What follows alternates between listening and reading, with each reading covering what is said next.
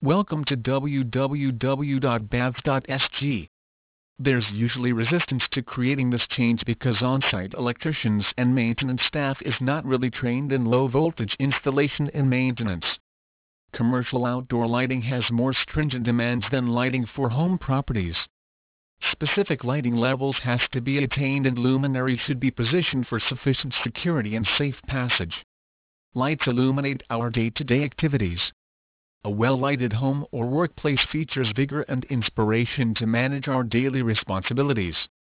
Lighting is quite simple components at home or at work, but play a crucial role in order to keep up with the job that needs to be done. Finding the right lights and brightness in your home or workplace is important in improving your environment. Keeping top quality illumination is also important to keep the environment a great location for both rest and work you can find a great number of companies offering various lighting services. These companies also provide electrical maintenance that enables every home and workplace keep the lights in good condition. Every office requires excellent lighting that may enhance the workplace's environment in order to enhance as well as boost all workers' enthusiasm. Bad lighting can result to a gloomy office and can disturb the focus of workers. Electrical maintenance can easily fix these lighting issues in every single office. A good company provides commercial lighting in a very affordable price. Our company offers a wide variety of choices for effectively illuminating your workplace.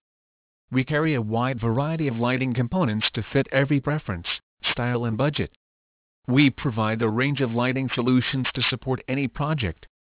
Servicing every area of your design, from toilets and catering areas, to emergency lighting, our products are sure to fit with all of your requirements.